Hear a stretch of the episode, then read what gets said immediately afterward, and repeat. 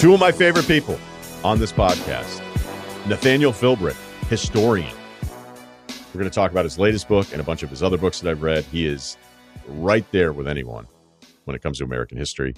And Sara Walsh, who's just as good on the Tampa Bay Buccaneers. And then life advice. It's the Ryen Russillo podcast presented by FanDuel. The road to the NBA Finals starts now, and FanDuel is the best place to get in on the action. Right now, you can check out the new and improved Quick Bets, which are back and better than ever for the NBA playoffs and FanDuel. Find what you're looking for faster and easier with more props right at your fingertips. You can check out live bets like three minute markets and exclusive live bets like quarter player props player assist combos, and more. So download the app today and bet with FanDuel, official partner of the NBA. The Ringer is committed to responsible gaming, so please visit rg-help.com to learn more about the resources and helplines available and listen to the end of the episode for additional details. Must be 21 and older. 18 plus in DC and present in select states. Gambling problem? Call 1 800 Gambler or visit rg help.com. This episode is brought to you by Hotels.com. When I went on my last holiday to Cape Town, it was amazing. My friends were there, the weather was phenomenal, and most importantly, the food was fantastic. But one thing I struggled with was finding the right places to stay. You know, all I want is a great bed, a fantastic shower, and breakfast that doesn't end at 8 a.m. I'm on holiday, I'm still sleeping. I also like ease, and the Hotels.com app easily helps me to find a perfect hotel for every trip. Whether you're looking for a family friendly getaway or a relaxing spa weekend, on the Hotels.com app, you can compare up to five hotels side by side. Now, why would you want to do that? So you can see prices, amenities, and star ratings. And best of all, you don't have to switch back and forth between options. See? Ease. So start planning your next getaway and find your perfect somewhere in the Hotels.com app today. Sara Walsh, not only from the NFL on Fox, but NFL Network and of course, a very close friend, joins us. Uh, we'll talk a little Tampa Bay Bucs. Maybe we'll get to some other stuff. I know you're immediately on the backdrop here. Um, people, people have said this is what happens when you leave ESPN because they think this is the only bedroom. So, what do you mean? Why does it have to do with anything you, with leaving ESPN? What do you mean? Because I've been a failure since. Uh, that's not true. They don't see the other. They don't see the the room with the ocean view. Why, by the way, why don't you do it from there? We're in like a back back underground bedroom here. We got ocean views, and you're not using them. Yeah, I don't know. I don't know. I, I just I didn't want to do that, and uh, you know what I wanted? I wanted upstairs to be upstairs. I don't want because before I had a setup where whenever I came home, there was this mini studio in the corner. And I'm like, what am I, a DJ? It's like I just, you know, you also have two TVs on the wall. So I don't think like the mini studios like ruining the like vibe. You already have two TVs on the wall, which I think isn't it's not a great look. Well, that's funny because when I when I sold one of the places, they were like, "Is he going to leave the TVs?" And I went, "Yeah, it's fine. I'll we'll leave those TVs." And the guy was like, "Awesome." And then I'd heard the, the you wanted two TVs on the wall. He did, yeah. I don't think the so wife did. Yeah, I was going to say he's single. That's the only way that gets left that way. This would be a good segment. Why do men and then dot dot dot. But why would women reject two televisions just out of hand? What is it about it women? Looks, aesthetically, it looks terrible. Like so, like go to any design page, right? Like go to any um any designer that people follow, right? Do you ever see two TVs on the wall? Aesthetically, like that looks terrible. By the way, if you want to do it in your basement, which I've been to the West Hartford basement, TVs everywhere, all over the wall, no problem with that. It's in the basement, it's hidden. We're talking main room. You walk in, you've got two TVs on the wall. No, I mean, that's just no. That says I, that says I'm single to me. You know what it says to me is watching all these pays for the house that the TVs are in. Yeah, no, I get that, but you could also the the bedroom you're in, you could put 15 TVs on the wall behind you. No problem. I do have something. I bought a poster though. I bought a poster for this back area here. What poster? I'll maybe at the end of the segment. Uh, by the way, by the way, I, this is coming off very negative. I'm not. You do you, right? Like the TVs make you happy. It's your house. Put the TVs everywhere. Like I, don't. that's that's fine. I'm just saying. I yes, women don't want two TVs on the wall. Although one didn't one time you go, but I could watch a game and you could watch Housewives. Like, isn't that like the compromise? Yeah, no, I th- actually think it's brilliant. I think I'm ahead of everybody on this. I think people are going to have two TVs. Back to the Future, the last one, you know, he went in and had like nine nine different frames up, and that was the future watch of television. And by the way, we're already past that year now in real years. So I think I'm just early on this one. I don't feel like it's super negative, but when you said you do you, I don't know that there's anybody that does you more than me. So Yeah. I don't, I don't, I don't think we have to worry about that. Wait, have you? Can we share the um, my favorite piece of art that you ever got? You and I, I believe. Correct me if I'm wrong. We were in Nordstrom's. I think it was from Nordstrom, and there was Both like uh, the the one Nordstrom in Right. West Hartford, and uh, there was that picture that it was like a frame piece of art. It was totally cheesy. The one that says, um, "What I love best about my home is who I share it with," and Yes. we made you get it, and you hung it up in your house. I love it. It's my favorite. It's my. Do you have it with you? Is it gone? I think it's in storage at some point. need to break it out. It I thought maybe, really the best part of that house. yeah, because it was it was sending the wrong vibe. You know, somebody somebody may come to hang and they'd be like, "Wait, what?" And I go, "No, That's why it's, it's funny. yeah, like that's the joke." Um, all right, we'll get maybe I'll show you the poster at the end of this. All right, let's uh let's do a little Bucs. Okay, so we knew this. We knew off the Super Bowl they had two things working for them last year. They were the healthiest team in the NFL, and by a lot of metrics, they played the easiest schedule. But then, look, you beat New Orleans finally. You can't beat in the regular season. You win at Green Bay, and you beat the Chiefs 31 9. It's not like it was this fluky team. They had a ton of talent. Everybody's coming back. Uh, they're still a very good team, but you cover it firsthand. You're down there. What's this week been like learning about Godwin, Fournette, and some of the other uncertainties health wise? So there have been a lot of injuries this year, and I think that the thought process when they re-signed everybody, when they re-signed every starter, okay, why wouldn't this team repeat? Well, you can't control injuries, right? Like you can't if you take a Tom Brady out, now we got a different team. And and Tom clearly has not been an injury issue, but this team has been riddled with injuries in a way that they never were a year ago. And they've been piling up, but they have so much talent on that roster. I feel like you've been able to plug holes. They've been able to get through. I think some of that is, as you talked about easy schedule last year, they have an easy schedule this year. Uh, even down the stretch right now, they've got the Panthers twice and the Jets now to finish off the season.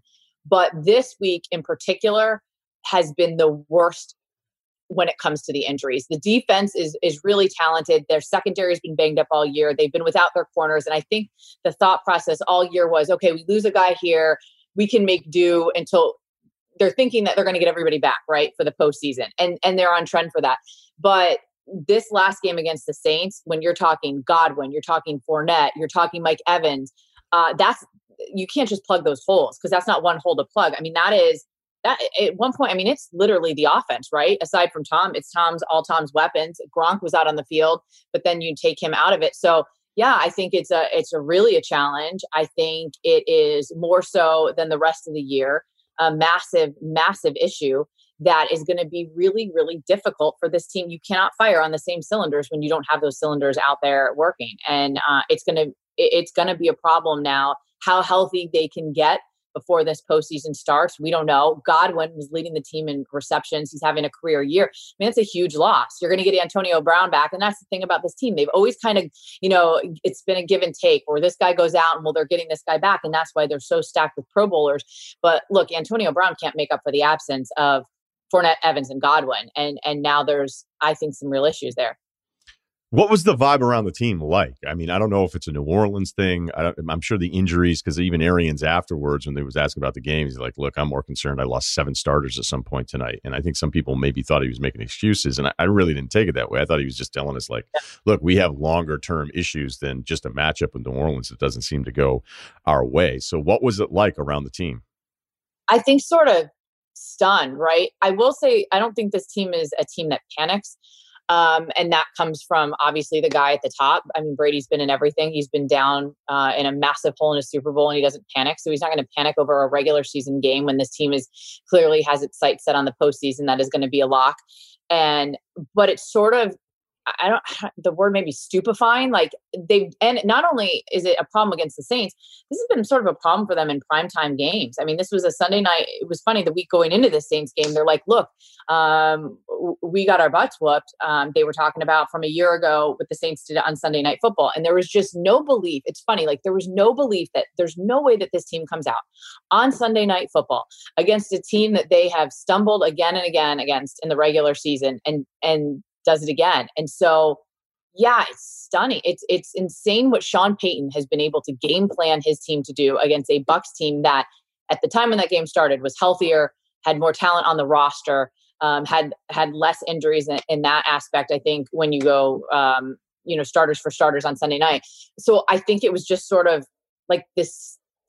I don't know if stunned silence is the word, but just like just almost disbelief. Like, how did this happen on Sunday Night Football again to this team?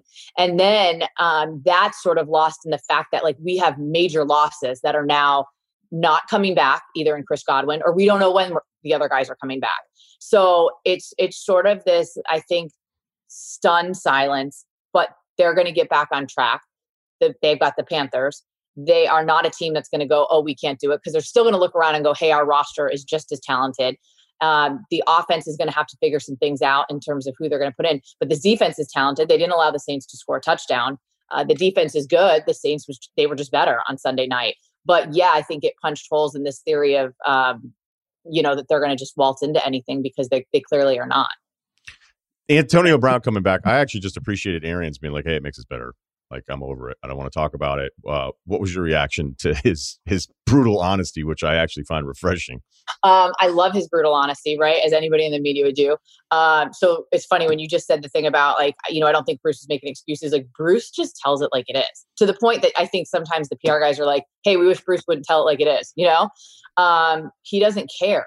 So when the other day when he's like, it was so funny. The question was asked um, not by me. It was asked by Jenna Laine um, from ESPN about, you know, what do you say to people that are going to criticize this decision, or what? I as soon as she said, what what would you say about what people think? I'm like, I knew what was coming out of his mouth, but like all you had to say is like, what do you think about what others think of you? And Bruce is like, I don't give a shit. And like, I mean, that's his. That's how Bruce is. Like, he doesn't give a shit, and he'll tell you that. And um, I appreciate, which I know you do too, like brutal honesty, like don't sugarcoat things. And um, look, I think there's two ways you could look at that Antonio situation, right? You could look at it and go, okay, the tough decision is to stand up for what's right and cut this guy because you said you would cut him if he did anything wrong. And uh, you said it. So I'm going to stick to what I said because I don't want to answer the questions like what I'm about to get. Or is it even tougher to be like, hey, I said it. I'm the one that's going to have to go up and answer the questions that I'm going against what I said. And like, that's what Bruce, I mean, that's not easy either, right? And he clearly just said, uh, I think that decision was made before Chris Godwin went out, obviously, but we are not a better football team without him. I'm going to go up there and I'm going to have to take it and own it because I said that I would do something differently in in a at a previous time, which was last year, and uh, and that's not easy. But I will give Bruce the credit of like he doesn't care. Like he just doesn't care. He's going to do what he thinks is right in that moment um, and what he thinks is right for the football team. And he's not really worried about answering questions to it. How, uh, this is, this might be stupid because I don't know exactly the full schedule here, but I mean, was when you're asking Arians a question, is it a little different than when you're asking somebody else a question that you've been used to covering? Because I know you, you know, you've been on the local beat before you got to ESPN and everything do you have like okay i already know there's like this list of 10 questions and seven of them i'm not going to ask him because i already know how he's going to handle it. Like is he a different challenge in the way you'll ask him questions? No he's awesome but but that's like i love that though. Like i love that he doesn't he doesn't play the game he doesn't do the pr thing he says things he shouldn't and like i think we talked about it last year when he would criticize tom and people were like oh my god there's problems and i'm like no, man, like Tom's not a robot. If Tom makes a bad throw, like he's not going to cover for him and be like, well, I think, you know, maybe the read was, be- maybe like this guy ran a bad route. Like, no, he's like, Tom made a bad throw. And I think anybody that you cover, um, and, and I didn't even like the thing about when he was saying, I don't, I don't, you know, give a shit. Like, I don't even mean that in a bad way. Like, I just knew that that's how he was going to answer it.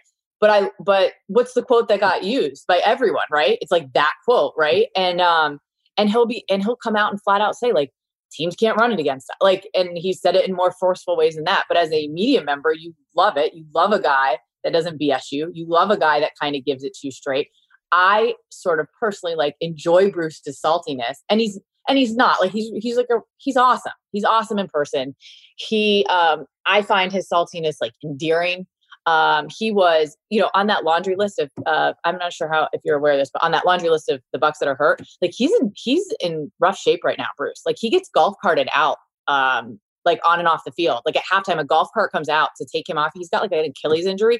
He's beat up, and like he won't sit down for a second, but like he's like he's hurting.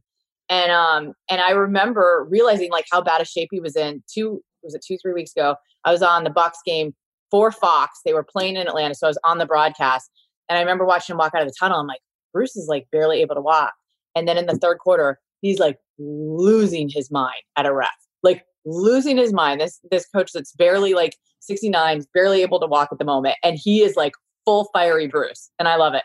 So like, no, I don't think people kowtow how they ask stuff. You just kind of know him, and I think people like love him for that. So the rest of the way, they got Carolina twice. They got the Jets. They're ten point favorites, even with all the limitations of the roster. Um, yeah. Like, because you know, if you've watched Cam, it, it looks uh, like it's over. And Darnold hasn't been very good. He hadn't played since uh, I think November seventh. And then there was talk that he and, and Cam were going to split. So like, this feels like not only payback, but a nice division game. The schedule's easy the rest of the way, but then you get into the playoffs. Um, what do you think of this team right now? How does it feel today versus where we were at a year ago, where it, was, wasn't a certainty by any stretch last year either, um, but they had an unbelievable run and pulled this thing off. Well, how do you feel now a year later? Here's the thing. I think a year ago it was like this lightning in a bottle feeling where it wasn't expected. And when something's not expected, everything is great, right? Like, eh, you know, like they go to the conference championship game, what a win, right? Like that's an incredible story um, if they don't win at all, it's it's not a win for them. So I think just that clouds like the expectations of like where they are. So do you feel if you're asking like do I feel like as good about them as I did a year ago? No. Like I thought when they came back a year ago in Atlanta, down huge at halftime, Tom and company come out and score on every pretty much every possession the second half and they start rolling. I'm like, yeah, I can see this team rolling. I I I didn't know if they would beat the Saints in New Orleans because they struggle. I thought for sure if they got there to Green Bay, I'm like, they're going to win. Like, it was just this like moment in time where you felt like they were going to do it. I think anybody that's ever like won a Super Bowl will tell you how hard it is to do it again.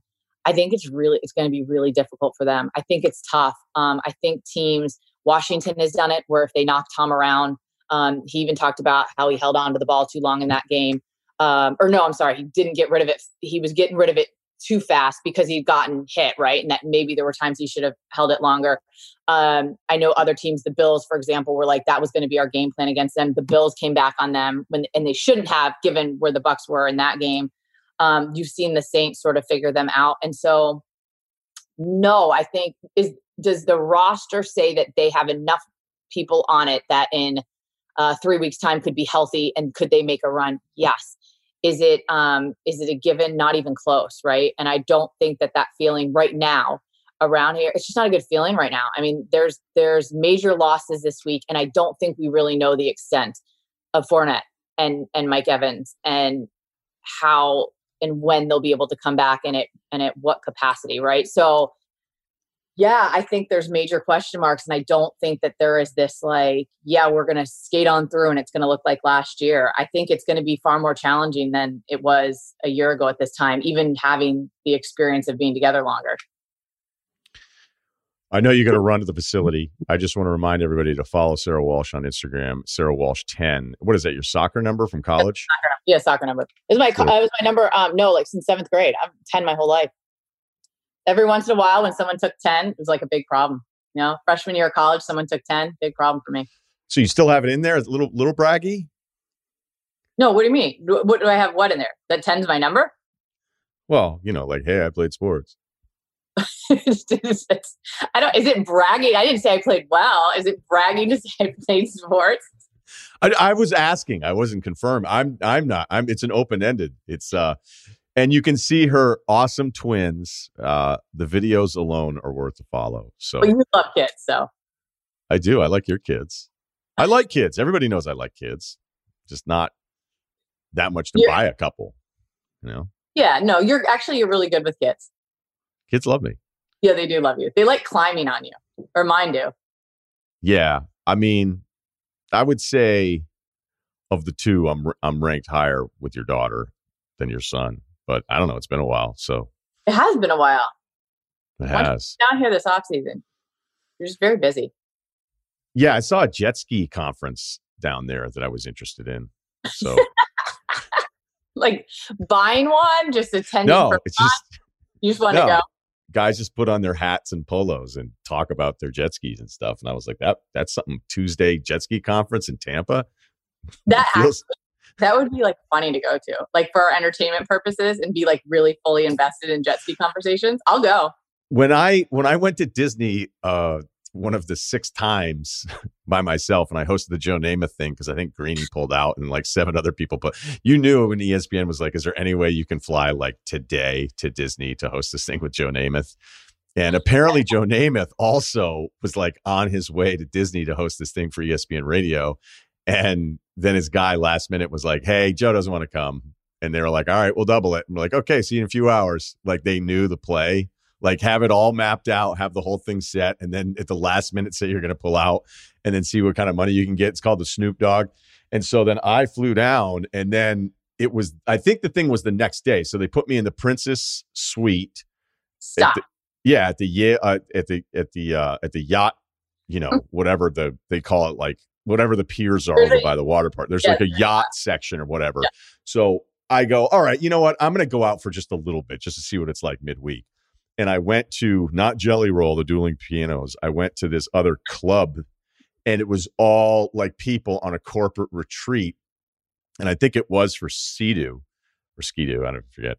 And these people were fucking tanked because yeah, they were just like right. They were letting loose. Sean paul was going and people like adults were just making out and it wasn't even midnight. It was hilarious. And uh, i went back to my princess suite.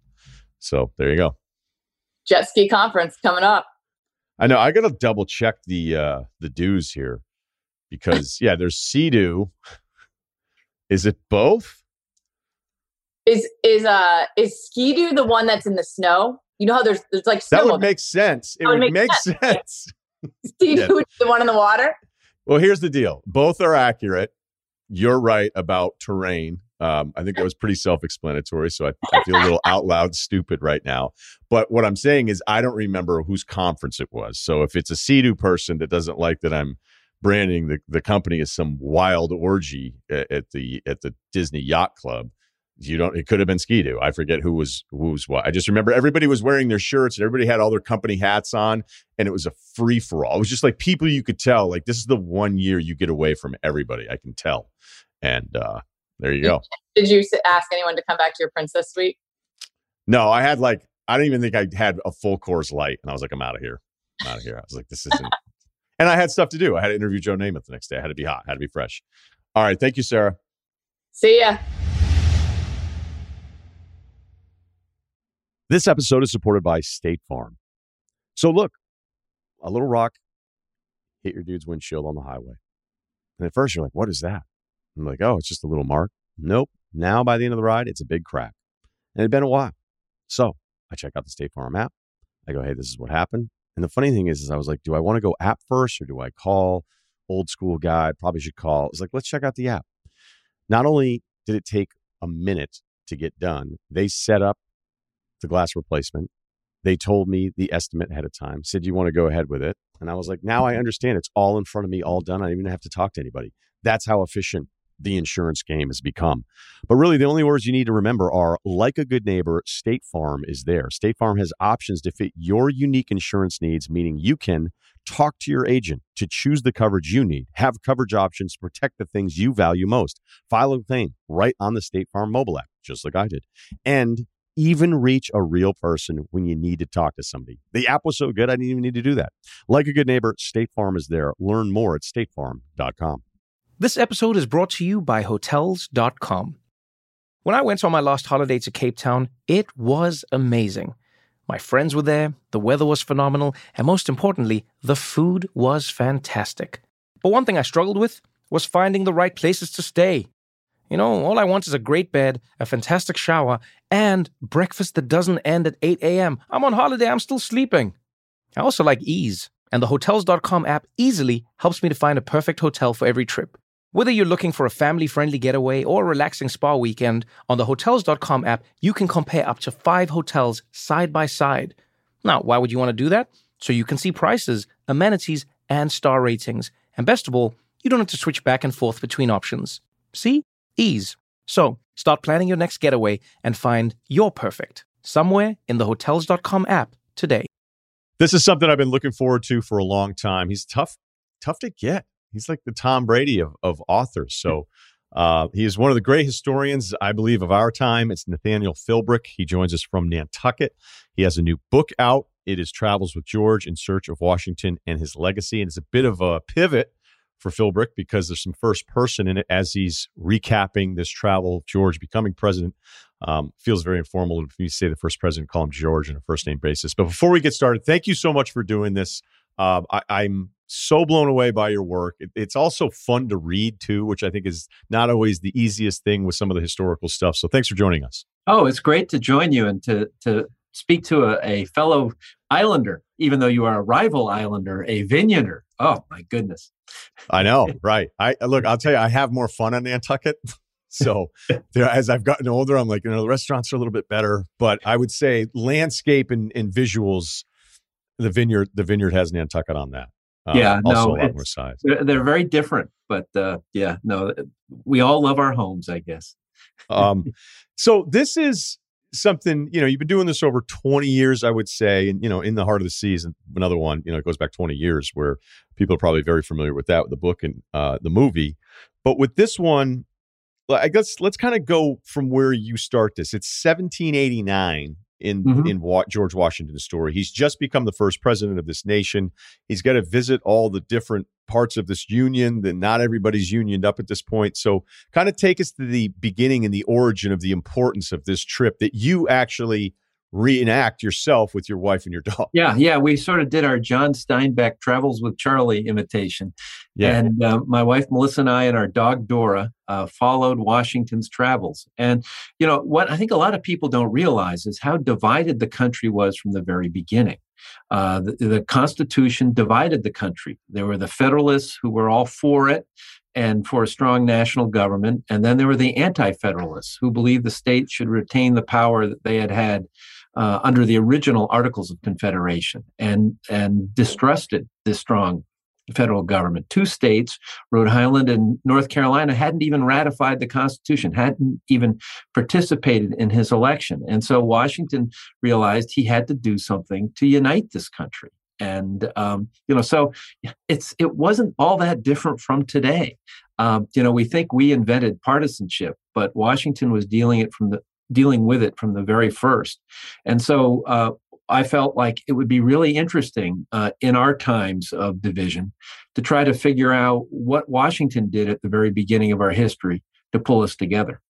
Yeah, it is always a great lesson with anything historical, and I, have definitely picked up, you know, my own level of education on what happened. But every time you're reading stuff, you're like, man, nothing has changed. Nothing yeah, has changed. And exactly. in Washington, incredibly insightful in realizing, you know, because it seems crazy to be like, hey, it'd be better if we just have one party and we're all going in the same direction here. But that's kind of what he's saying. Uh, but as soon as the Federalists are established, was what he was, you had the Anti-Federalists. So, what was it like? How did he even get elected? Because that process itself is is somewhat similar, but also different. Um, for somebody yep. that was such a war hero, he at least had the cachet to get the recognition to get people to support him. But you're right. As soon as he was saying anything about his vision for the country, there was massive opposition. Absolutely. And and you know, he was a war hero. Everyone loved George Washington because he had without him we would not be an independent country. And so he knew he was going to have a honeymoon period where he was the most famous guy in the world at that point. And so he used that that um, popularity to try to create a legitimate federal government, which hadn't e- existed before, and uh, and he did it largely because of these travels, largely because of uh, Alexander Hamilton's policies creating a tax structure that worked. Remember, these were 13 colonies that had rebelled against the strongest military power on earth over the issue of taxation. How was someone going to tax these people? So he realized he had a lot of challenges. And he also realized that those divisions were going to come back. They were going to come roaring back as soon as people understood what he felt he had to do because he had suffered eight years during the revolution with a federal government that was incapable of working, incapable of, of, of taxing the people, of, incapable of doing anything. And so that had schooled him in the necessity of having um, a strong federal government but uh, you know it wasn't what everybody believed in. And by his second uh, term uh, congress was anti-federalist. He you know and the divisions were as bad as anything we have today. And so not even george washington uh, could rise above partisanship but we owe him an eternal debt for creating the basis of the nation we have now. Let's uh, go over some quick Washington facts here, um, yeah. because as I've dug through it, like I remember being a little kid, and the joke was always that he was the father of our country because apparently he was just having sex with everybody the entire time. That's yeah. actually not the case. Like, there's a pretty good argument to be made that he was sterile, correct? Yeah. And that he, if if if there's anything to be taken from this this rumor that happened for hundreds of years, is that he was an incredible flirt. That if he showed up to a social event, he danced with everybody's women but he just loved the attention and being the center of attention. Not that he maybe was this this scoundrel that he's he's made out yeah. to be in, in more common history. Well, it's interesting. There's absolutely no whiff of scandal with him. Uh, you know what what there was. He fell in front when he was young. He fell in love with his best friend's wife. Yeah, you know we know that, and uh, you know so this guy was not without passion, and um, and you know but he he did he loved the ladies but there really is no um, evidence that he you know he he he was doing anything behind martha's back uh, you know, by the end of our travels, it took us a year and a half to follow Washington. We were really sick of the, you know, Washington slept here. He he he he. I mean, he. The fact is, he decided he had to uh, stay in public taverns. These were the roadside motels of his day. You know, it was a good thing there wasn't TripAdvisor because in his diary, it's like food terrible, bed even worse. I mean, he, it was not fun. He was doing this to, to create a country. He wasn't doing this, you know, to to um, you know sleep around. Um, he was sleeping around, but it was uh, you know in the name of this country. He also was, uh, by everything I've seen, a shopaholic. He loved ordering items from overseas and then just if he had a credit card he would have been maxing it out all the time yeah. because he was land rich he was he was money poor he was always broke and he yet was always shopping and i think he was always worried about his debts correct yes yeah he uh, uh yeah good thing credit cards hadn't been invented uh, you know, one of the reasons it could be argued uh, he went uh, with uh, the rebels uh, in the revolution was he owed so much money in England, and um, you know, so you know that's that's that. But so did most of the Virginia planters, including Jefferson and a lot of others. I mean, that was just how their lifestyle was, and you know, the, he he was uh, you know he was struggling financially, which is hard for us to to recognize. Mount Vernon was losing money every year. Uh, Martha came in with quite a, a you know quite a bit of money. They spent a lot of it initially, and uh, he was able to to accumulate a lot of land in the West, largely because of his service during the French and Indian War. But he was barely keeping it above water uh, financially, and desperate to sell whatever land he could out west. And um, uh, you know, so this is a side, of, another side of Washington that I think a lot of us don't realize that he, you know, he was he tried to have the air of the the country squire, but the reality was he was struggling. And when it comes to the topic of slavery, you know, part of what I've read, again, you know, I know Lafayette's a, a central figure to him, mm-hmm. almost a, a, lesser version of Hamilton in a way. But it was really refreshing to read something about Lafayette, who initially is like, "This isn't. This is awful. Like what, what you're doing here." And, and Washington would listen, and he would think about pivoting. But really, it felt like Washington was constantly just thinking about his value. So any moment where Washington was thinking of abolishing slavery at this time, some people argued at an address in New York in 1789 that he should have abolished it right then and there. But there was no way that he was going to do it because, as you point out in the book, that he wasn't going to immediately um, call out the South and feel like he wasn't going to be able to put this nation together after they just got done with this Revolutionary War. So I don't think it's all that altruistic when he debated. I think it was very much financially motivated. But as you pointed out too, history's we judge history differently than we ever have. How do you judge it now? How do you handle this part of the story for yeah, well, you know, and the, the slavery issue was one I really felt had to be front and center in this book, uh, and and one of the things I hope readers get away is how far Washington traveled. Remember, this is a guy in terms of uh, around the country, but also as a human being. This was a guy who became a slave owner at 11 uh, when his father died and inherited some enslaved workers. And by the time the revolution was over, he was completely questioning uh, where he had come from on slavery. Lafayette, whom you mentioned, what would later be quoted saying, If I had known I was helping to create a land of slavery, I would have never lifted my sword in the cause of America. And he was probably Washington's best friend. and would remain so for all of Washington's life.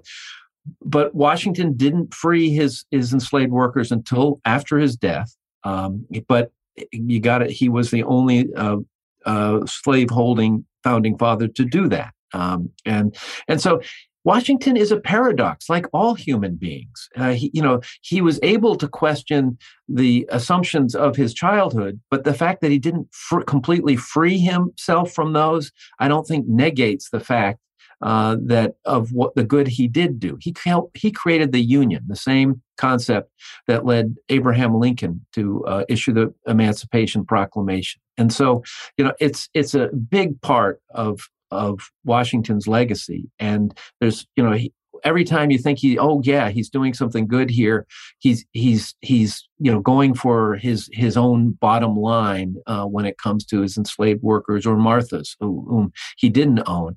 And so it's very complex. Um, but uh, the one thing I, I will say is Washington was tortured by it.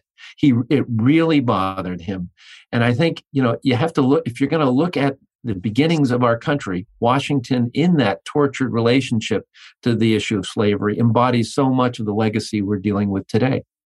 On the military side, I can't help but laugh. And I know you were born in Boston and, and me spending a good chunk of my life in Massachusetts. Um, you know, the idea of the mass hole, right? And in the 1700s, it was as strong as ever. Like, I don't know if it was you or someone else who wrote it. I remember the Virginia militia showing up to Boston Common and they had like fancy linen blouses and polished brass rifles and immaculate horses. And the Boston guys weren't, weren't really Boston, they were people from like outside Lexington and the hills and Billerica. And, yeah. Right. Yeah. Billerica. and, and like basically the Boston guys start fighting with the Virginia guys because they're calling them fancy. And everybody is consistently, including Washington, once he comes up, to be like, what is up with these guys? And so to give the listener a little bit more history here, Artemas Ward, who was one of the generals who was at the Battle of Bunker Hill, um, and wanted him to reinforce Dorchester Heights while the British were occupying what was Boston. And if people don't understand this geographically, Boston was essentially an island with a thin, thin line of land to get you in and out. It's all been backfilled, obviously. Um, I think Putnam and, and Prescott were two other generals. So you have this group of Boston generals that all now have to report to Washington, who's essentially a foreigner by not being from Massachusetts. Yeah. I laugh every time when I see some sort of historical anecdote where it basically was like, yeah, Washington couldn't understand any of the mass people, and all the mass people basically hated him too. So yeah. add more depth to that because that is a common theme every time I've read about it. All right. The first time he arrives, he's he he can't he the the militiamen the, the you know the the provincial army of New Englanders he's appalled he calls them a stupid dirty people that's a quote and um, and that that comment would be leaked to the press, and so Artemas Ward did not take that well, nor did um, a lot of New Englanders, and you know, and so it did not start well. And as you know, that that scene where you know the the Boston guys are duking it out with those fancy Virginians, uh, Washington literally wades. Remember, Washington was a big dude. He was six foot four inches. Um, which is, was really tall in the late 18th century. And he wades into the middle of this fight and grabs the two central characters by their the scruff of their necks and says, you know, stop it. and and so he physically impressed the New Englanders. Uh, that, that's to, just to interrupt though. That, that that is a very real like he wasn't just big for those times. It's pretty clear, like if we're talking about a guy who could handle himself physically, that's a big part of his success because it almost feels Absolutely. like everyone was in awe of his strength and his stature. Correct? Yeah, right. If he, if I, I think if he had been born today, he would have been a professional athlete. Um, there's all sorts of accounts of he could throw things farther than anyone. I mean, really, you know, there's account during the revolution uh, where he's he and his officers have a competition where they're throwing this big rock, and he was 15, 20, maybe even 30 years older than most of his officers, and he threw it well beyond anything they could do, and he didn't even try. You know, he just was physically, you know, a, you know, really impressive and he used that um, uh, as as not only as general but as president. He you know he would walk into a room and people would literally gasp. I mean, it was just he had that that charismatic presence. Henry Knox, who was uh, a Boston guy who was his um, head of the artillery, remarked where at one point in New York, uh, a, a, young British officer was trying to deliver a message to Washington that Washington refused to take, but the young officer was ushered in. And Knox said, the the the general seemed to be something supernatural uh, to this young officer. He was just so overcome with it, you know, his presence, and and so this was, you know, he it was his superpower. Um, he could use that in a way uh, to impress people on both sides of the political fence. Uh, it was very useful for him when France came into the war and he was dealing with an alliance. And so, you know, he there there was uh, one guy, Benjamin Rush, who was not a fan of Washington's necessarily, but said, uh, if you see him you you know that this man is a general. There's just no one who who looks you know more um, you know impressive than than George Washington. Let's go to the Bunker Hill battle. Um, by the way, did you and Ben Affleck? Where are we at with this this movie? Uh, I'm afraid it, it died on the vine. A um, a really good screenplay was written, and um, but it it hasn't happened. Um, and and so um, it's it's too bad because I think uh, you know it could uh, you know, just about all my books have been optioned.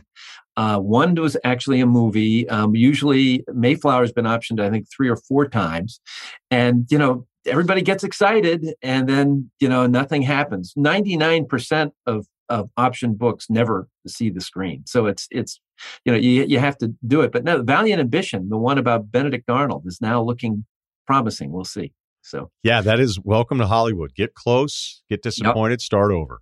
Yep. So. Yeah. Everybody loves you until uh, something else comes along. the reason I love the Bunker Hill book, um, and for people that that you know understand, it's this basically there was there was it's kind of the first um the first battle of announcing like wait a wake up call i would think to the british again this is your expertise you wrote the book jump in correct me anytime i i am off off track here um, but Washington is not a part of this battle. And what I always loved about this story is that somebody like Joseph Warren, who's incredibly popular, very educated, um, is is a leader at this time in 1775. And even though the I would say at this point the the rebels, you know, the Mary, however you would phrase it, lose this position the British, it, w- it was the kind of win where you're like, that wasn't even worth it because of the losses. This is a wake up call that, like, these people coming in from the hills right. and all these militias all over New England, like, this is a major problem. And Joseph Warren, who, if you want to give more backstory, jump in. Um, but he wasn't even, they didn't even want him to fight. And he felt like, no, no, I absolutely have to fight. Right. And he's, and we lose him in this battle. Right. And Warren, uh, a loyalist, would later say if Joseph Warren had not died in the Battle of Bunker Hill, George Washington would have been a non-entity, uh, which is just shows you how impressive Joseph Warren. This was a, a, guy who was a widower with four kids under the age of, of 10, I think it is. And he was a doctor, one of the foremost doctors in Boston, charismatic, a great writer, a wonderful orator, he delivered a a speech uh, in the you know in the midst of all of this this ter- revolutionary turmoil um, uh, in a toga you know, in, in imitation of, of the Greeks and Romans. And um, he, he was very, you know, he was the man, really. He was the one who ordered Paul Revere to head out. And, you know, he really was the guy happening.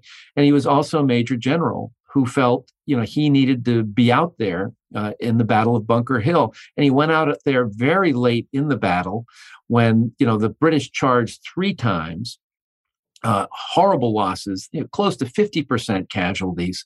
And they overrun, ran this little f- mud fort um, on the top of Breed's Hill, not Bunker Hill. Um, and it was, you know, a you know, blood was literally ankle deep in there. Uh, Warren was there, um, made his escape, but was eventually tracked down and killed. And uh, Washington, and it's it was a loss but it taught the British that these guys can fight and that this is not going, you know, we're not just going to intimidate them with a bayonet charge. Uh, we are in a war. This is not just a skirmish. And, you know, the great irony is Washington doesn't show up until two weeks later uh, after all this, and Joseph Warren is dead. And you know the New Englanders aren't particularly excited to have this Virginian here, and yet Washington, who I you know I I I came to realize recognize I don't he didn't win the American Revolution, he survived it, and I don't think there would be any other leader in the American military at that time who could have done it. You know, and without Washington, you know, the country it would have just everything would have fallen apart. He just hung in there. Uh, that's a great way to say it because as I've gone through all the battles, um, you know, if he were, you know, people can look at LeBron James, right, and say, yeah, but look how many NBA finals he's lost. mm-hmm. I go, you know, if you looked at George Washington, you go by the battle, he'd oh, probably yeah. have an under 500 record. Oh, um, I, yeah, way under right? 500. Right. Yeah. So, I mean, Brandywine, like, w- what was it about him getting people, whether it was, you know, deserters being afraid of being shot at the side of the road to rot in the snowy woods. But every time you think there's no way this this army can ride this out, guys are eating their own moccasins, yeah, boiling them. Um, you know, they're eating dead cows on the side of the road. There was a guy that's wasn't there a group? I remember one battle where they said screw it, and they just went after some farmers' chickens, and then they they killed the soldiers for even doing that the fact that Washington can put this together, as you said, survive it, not win it, with some help from the French. Let's not kid ourselves. Um, that part of it is is what I can't. Maybe what led him to even having the vision to be a president that could see the future before it happened. Right. Well, Washington was by nature very aggressive. He wanted desperately to have that one battle that he could win it all. But he realized that if he kept trying that, which he wanted to do, he'd lose it all. And so he had to go against his natural inclinations and play rope a dope uh, to to not risk it all, just to hang in there. And you know, for a military guy, this was very frustrating. You know, you don't you don't go in there and you know go at it hammer and tongs. You you hold back and you just hang in there, and that's how we won. Uh, because you know when he would uh, you know go against the British uh, for example, at Brandywine, he would inevitably be outgeneraled uh, by the opposition. He was not a great strategic think- thinker and not a great tactician, but what he was was a great politician. And that's really the skill that enabled him to survive those eight years because no one else uh, could have handled our, the Continental Congress that had, you know, was very weak, unable to do anything, and yet second guessed them. They were fearful that uh, the military would take them over. You know, another a coup. That's how all other revolutions had gone in the past. But Washington was one of those people who realized that everything would be for nothing if that happened. And so he hung in there under immense pressures and temptations. The patience of the man is remarkable and ultimately was triumphant, not because he was a great battlefield general, but because he was someone who understood the priorities uh, that a, a new uh, revolution created country needed to have. And, you know, it's pretty remarkable. You've written about this extensively too, but the I almost feel like I have to ask you about the the naval side of this, the, the shipping side, in that the French helped only to prevent Britain from having another country. Um, right. But that's pretty much it, right? Their motivations were clear. Their lack of respect for any military leadership on the American side is is actually funny to read about. Um, yeah. I, I without it, it doesn't happen. You know, we might all have accents today. You don't know, but what's your favorite story of of kind of unlocking the French assistance against the British? Certainly, when it came to you know battle at sea and the lack of communication between you know you had a northern general and then Washington, like it was just every time they thought they would have help, they'd be like, "Yeah, we'll get there when we get there, but we're not yeah, going to do no. anything you want us to do." Yeah, they they basically ignored Washington. Washington, you know, said, "Guys, what we need is the French Navy. If the French Navy will eliminate the, because Britain had the strongest Navy in the world, but if the French Navy would focus on North America, help him out, that would give his army, along with the French, the chance to get the, the victory that might actually win this war. But the French had their own agenda.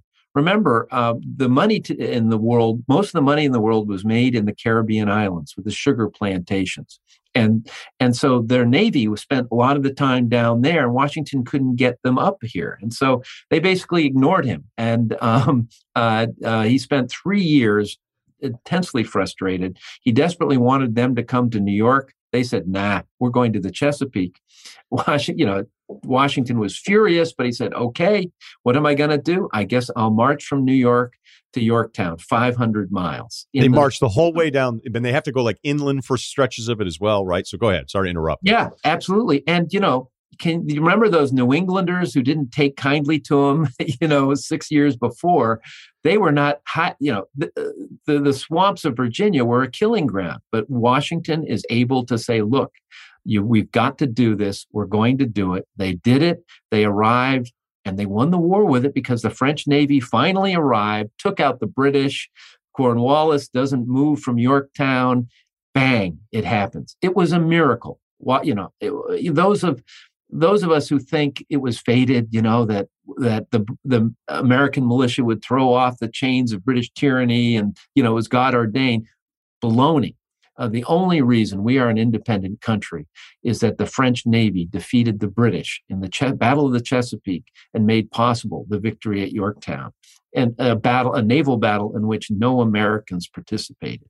And Washington was aware of this. You know, you know, he he he he didn't he took pride in the ultimate result, but he couldn't necessarily take credit because so much else had to happen for this miracle of a victory to have to occur. Can you get into a little more depth on the Cornwallis error and and, and everything that led to after the fact? Because I mean, the British were like, "Wait, what is happening? Like, how? What happened? We lost to the French at sea. And yeah. Like, what what happened? Well, it was, you know, this had never happened in the history of the world. That's an exaggeration. But the, the British Navy were the, was the, the, the preeminent navy in the world.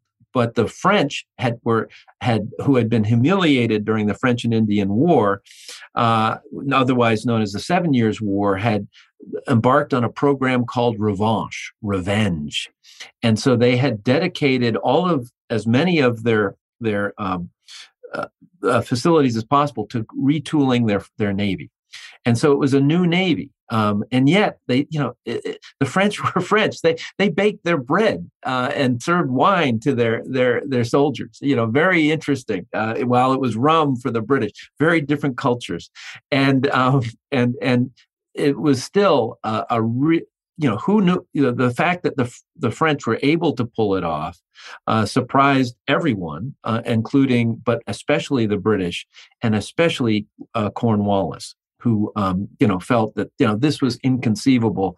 I am going to get out of here one way or not, but it didn't happen. Okay, so this is this is good then. Let's take us now back to the book Travels with George and You've got a country that's broke, a country that doesn't want to pay the tab for this war. They owe other nations all this money. And as you said at the beginning, like you can understand this independence and no taxation, all this stuff. It's like, okay, but somebody has to pay for this. Um, there's soldiers that were owed money, right? I mean, they yep. kept being promised and, and, they, you know, it's going on and on and on. How did Washington get this even started on the right track in some of those first days? Yeah, well, um, he the the genius of Washington was in creating his cabinet, and Alexander Hamilton. It was his what he he realized along with Washington was if the British were going had, might if they they almost won the revolution not because of their army but because of their financial system, you know the, their ability to to um, to you know they had a national bank uh, by loaning money they could um, you know they could do things that no other country could financially. And so Hamilton decided to use the British model um, to create a national bank, to pull together all the states' different debts and make that a national debt. And uh, many states such as Virginia that had pretty much paid off their loan, their their wartime loans, thought this was a bad idea. But um, ultimately, it was the only way uh, the country was going to emerge from the huge financial hole it had been in because of the revolution. And so, Washington, you know, they they they it's controversial. Initially, uh, Thomas Jefferson, who was not a fan of Hamilton's, is critical in the the compromise that ultimately allows it to go forward, but he would ultimately uh, regret that he had done it. But once those were in place, there was the economic engine to make this country viable. Um, if if you know Hamilton's, there would you know, people like Jackson later on would you know try to get rid of the bank, as would others. But uh, the financial system Hamilton creates is the bedrock, really, of where we are now um, as a as a country. And um, even though you know, Jefferson, who even as he was Washington Secretary of State, began to organize the political resistance, uh, uh, turning the Anti-Federalists into what would become the Republicans. And so, political divisions were happening within Washington's cabinet uh, because what he was doing was very controversial. But without it, um, things just wouldn't have gotten started in the beginning of our country's history. The the part that you know is very repetitive uh, when when you read about any of this stuff, you know, like, okay, this is the big the big controversy of that year and trying to put together this country is that it's almost like, hey, thanks for winning the war, thanks for getting us, you know, clear of this whole thing. Now we want to go do our whole thing, and that Washington still knew, no, no, no, no, no, we did this for a purpose. We did this to create a nation. We didn't do this to now have you all do whatever you want because it doesn't make any sense. Uh, do you think there's a moment during his time that you were able to connect to him having that kind of vision? Yeah. Well, you know, I think it it happened even before he became president. I think the key moment um, in Washington's personal history and the history of this country was at the end of the revolution when Washington makes the decision that you know the British have evacuated, we've won, uh, and yet the country is in chaos. Thirteen independent states that you know don't have a clue how they're going to ever work together. Washington um, decides it's the time is right for me to resign my military commission. Um, and now this had never happened before. At the end of a revolution, the military would just hand over ultimate power to the civil authorities. When uh, King George heard that this was Washington's plan, he was quoted uh, uh, as saying, uh, if he does that, he will be the greatest man in the world. And that's what Washington would do in in uh, um, in Annapolis, where the Continental Congress was huddled around because they were they couldn't be in Philadelphia because they were fearful their own military were going to attack them. They had fled to Annapolis. Washington goes there and surrenders his military commission. For me, that's it. That's when that lays the groundwork for everything to come, whether it's the Constitution, the concept of a union. By surrendering ultimate power at that key point, Washington made uh, the United States of America a possibility. John Adams was the vice president, and I correct me here. The process was just, hey, you're the president. You didn't have a running mate, and then right. would just here's the next guy. And you have an unbelievable little anecdote, which I think fans of the TV show Veep would appreciate, is that Adams like, I don't want to go on this awful road trip with right. Washington. I want to do this because he invites him. Um, right. And and I'll interrupt myself here again. These guys from back in these days, they would have been amazing talk show hosts because the hyperbole yeah. that I'm accused of when I'm talking about athletes or teams or any of us in this industry, and I'll watch my friends that are on TV. I'm like, hey, calm down a little bit these guys would cancel a lunch and you would have thought it was annexing a, a nation. Like, you know it is it is the greatest regret of my life to not have been in shrewsbury for the date upon which you know and you're just like all you did was say no to lunch man. Like this is unbelievable. The language that you you uncover uh, the way these guys spoke to each other is so poetic, and it actually, you know, makes sense if you think about the times that carry over and the, and the British background of it all. But Adams basically by saying, "Nah, I'm good. I don't want to do this. I don't want to go on this. This trip is awful. The hospitality is terrible. I'm good." Um, that you kind of plant the seed that maybe that led to yeah. the vice president's position being one of the most useless in all of politics. Which, yes, um, I think you know. Uh, jo- John Adams was a very different person from Washington. He really did not enjoy public occasions, pressing the flesh. You know, uh, he didn't. You know, he just couldn't stand it. And uh, when he would become president, he would either be in the White House or back home in Braintree, where he um, spent actually as much of the presidency as anywhere. He just didn't enjoy other people. And so Washington says, I'm going on a tour of New England uh, you're the vice president. You're from New England. Why don't you come with me? And he said, Nah, I, I, I that's all right. You know, go ahead. And um, and then, surprise, surprise, uh, Washington, after that, has very little need to consult John Adams. And as John Adams would lament uh, in a few years' time, he said, the vice presidency is the most insignificant political office ever created by man. and well, dude, you did it to yourself. you go, you might not enjoy yourself, but get in the carriage and and have a few uh, you know rubber chicken dinners with George Washington. You know, but um, but no, I think uh, you know it, it's it's it's vice presidents have have changed a little bit recently, but up until then, you know, look at Harry Truman, completely ignored um, under FDR. And uh, I think Washington created many precedents, and thanks to John uh, Adams' unwillingness to to go on a, a carriage ride uh, created the, the insignificancy of the vice presidency. Um, this was a departure for what you normally do. The first person part of it that I mentioned, mm-hmm. uh, and this this is a grind for you too. I, I, felt for you when you got sick in New York at the train station, and, and people were wondering, is it, getting, yeah. is it getting to them? Um, but you know, this is your passion. This is something you love, and to see these spots is is there a moment that you take from this journey that stands out more than all the others?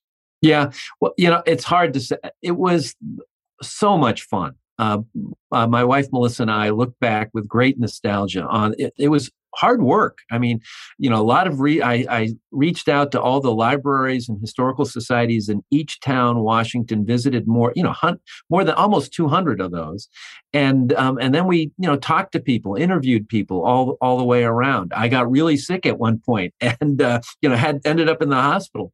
Um, we almost died in a tornado while sailing off the coast of your island, Martha's Vineyard. Um, you know, things happened. Uh, but I have to say, the moment that sort of um, brought it home to me when it came to George Washington, because there were these times where you just felt like you were standing in a historical vortex, you know. Um, and we, we, were we went to Hampton Plantation in South Carolina. Uh, we were on our way to Charleston.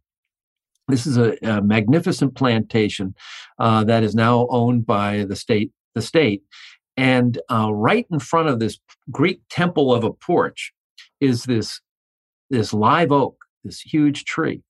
And according to uh, tradition that has been verified, uh, that porch had been built just before Washington's arrival on his southern tour. And the owner of, of the uh, plantation uh, uh, a widowed woman uh, says to Washington as he comes up the steps, you know, thank you for coming here. Um, you know, with this new porch, I think I'm going to have to get rid of this this big tree.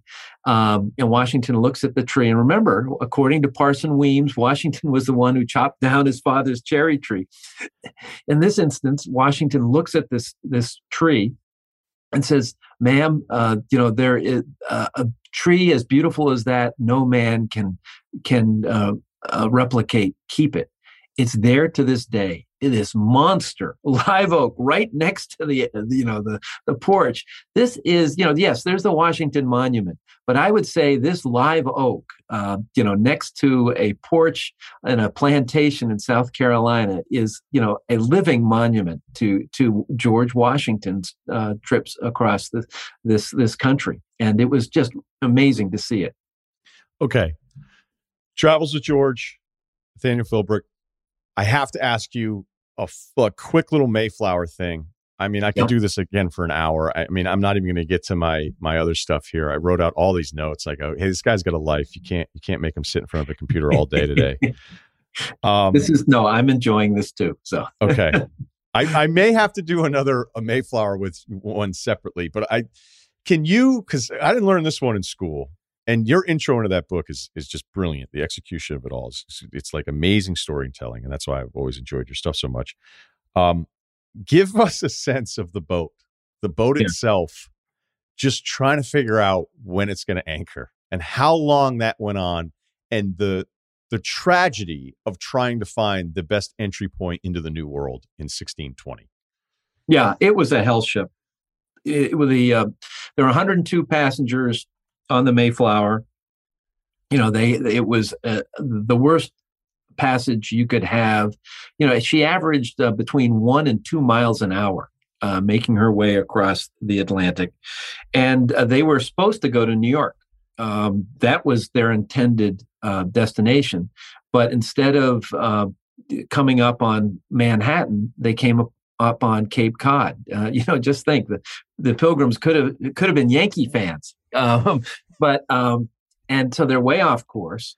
Uh, the captain says, "Okay, we better head south." He heads into Pollock Rip, which is still today one of the most dangerous pieces of shoal water on the planet, literally, and almost lose the ship. Everyone is absolutely terrified uh, because the tide changed. They somehow get out of there. Captain says, "Uh, uh you know, I'm getting you guys off this ship. You're going to have to, you know, somewhere on Cape Cod. That's where I'm going to leave you."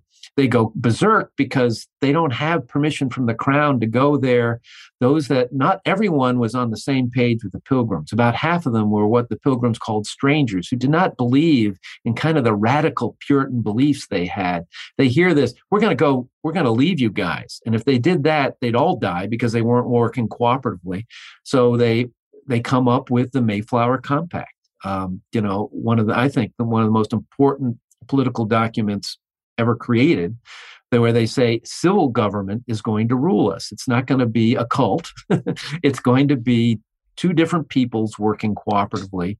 They get to the Cape. They need to have, uh, if they're going to establish a, a, beachhead somewhere, it needs to be a, near a navigable river. But there are no navigable rivers on the Cape. But they don't have any legitimate maps of the Cape. They they waste a month wandering the sands of Cape Cod um, you know, in the late fall, early winter, uh, uh, angering the Native Americans, um, which is going to come back to haunt them. Finally, they find uh, uh, what will be they will call Plymouth Harbor, uh, where the only the the one of the great advantages of it was that there were no trees. It had been cleared for agriculture because two years before, a terrible plague had hit the native peoples. There used to be 2,000 people, uh, Wampanoags, living uh, at, at Plymouth, but this terrible disease had wiped out everyone. Uh, bones littering uh, the ground. Those that had survived had fled. And so this is where the pilgrims decide we are going to plant a new plantation. And, you know, it's winter, it's the worst of times. Half of them would die uh, that first winter. Didn't didn't you say that by the time they anchored, now, like how long was it from we not we're not going to New York to okay, get off the ship? How long was that time period? Because that well, was wasn't that months? Uh, initially, it was uh, we almost die um, off off Cape Cod, and then it was you need to get off this ship, and they say, well, first we need to find a place, and so that's a couple of months. That's a month basically. so think about that. Just you're you think you finally reached the new world, and actually you're going to be on a boat for another month as we argue about where to go. Right, and and a few, you know, and and a few. There would be a, a search party, you know, looking for a place in a, a you know little open boat called a shallop, and the the the the spray from the ocean would freeze on them. It was that cold um, you know, it was just miserable conditions. You know, finally they they find Plymouth Plantation. The Mayflower sails from what's now Provincetown to Plymouth Harbor. Uh, they offload everybody and you know build by I think it was Christmas Day. They they start building uh, their first their first structure and then over the course of the next two months close to half of them would die of disease. And uh, you know somehow they would make it to the other to spring. And if the if the wampanoags had decided to wipe them out they easily could have. But massasoit uh, the, the native leader uh, his people had been um, ravaged by disease. Their the rival narragansetts had not been touched. Uh, he was fearful of you know they were had be, they were going to be taken over by the Narragansetts unless an alliance with this pitiful group of Englishmen might give him the parity he needed, and so thus was born uh, the alliance that would save Plymouth Colony and uh, you know set the set the stage for you know what would transpire for the next couple of hundred years. Yeah, because that I thought was one of the most interesting things about Mayflower is that you go through it and you're like, hey, look, what happened? Horrible. You wiped out, you basically erased people from their country. But then you're like, wait, part of the alliance was in fear of the other warring tribes being like, yeah, but they're trying to do the same thing to us. And so you were like, oh, wait, like there's I think at times there's this this image of this harmonious world, and you were like, no, it was, it was a warring world as well. It's just you brought in new people with disease and clearly a dehumanizing approach to the native people that Absolutely. was was something that they weren't weren't you know dealing with as far as their own culture. Um, last thought, because this is this is the last thought because I loved it. Is so they're at Plymouth. It's the worst. um, they've been there a while. I forget how many years, if it was a couple years or less than two years, some guys decided to start like walking north and they reach Boston. Yeah. And they go, oh, this oh. is way better. the harbor is perfect. There's yeah. this massive river. We could bring in all sorts of infrastructure. And it was just like, you know, what are you supposed to do? It's 1620. You're supposed to like, hey, let's find a better spot after everything they went through. And the way you describe almost a general disappointment where they come back to the setup and they're like, hey, there's a spot that's not that far from here that's like a hundred times better than where we're starting this nation. Do you guys want to go there instead? And just there was a division that, and other people were like, you know what? It's way better up there. And that's why Plymouth isn't Boston. Yeah. So is, is that fair? Uh, that's fair. And, you know, of course, 10 years later, uh, the Puritans uh, would arrive with John Winthrop, create the city on the hill known as Boston, and, uh, you know, quickly take over New England. And Plymouth would become, you know, this little sort of sideshow. And uh, because, hey, location, location, um, you know, and I, but I think to this day, uh, I, I find it's a very different people to the on the north shore of Boston are very different from people on the south shore.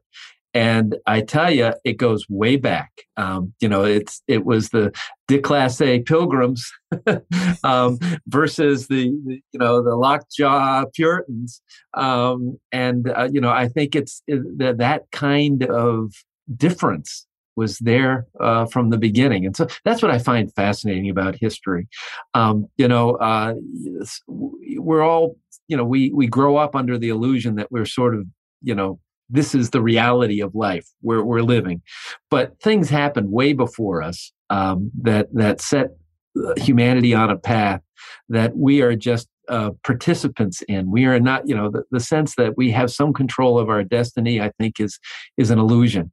Um, and and the one thing history has taught me is, uh, you know, I don't, I can't say you honestly, you learn from the past, but it doesn't help you in the present uh, because uh, the the the present will always be impossible. Uh, you know, you're making it up as you go along. You're be you're conflicted between self interest and altruism you know, in a hundred years they're going to laugh at us and say, or or say, what the hell were they thinking? Just as we look back on the Pilgrims and George Washington and say, what the hell were they thinking? It's really hard living life, and uh, the, the, example of the past, I think, can only teach us humility. Um, because no one had it figured out, um, and uh, we're all just making it up.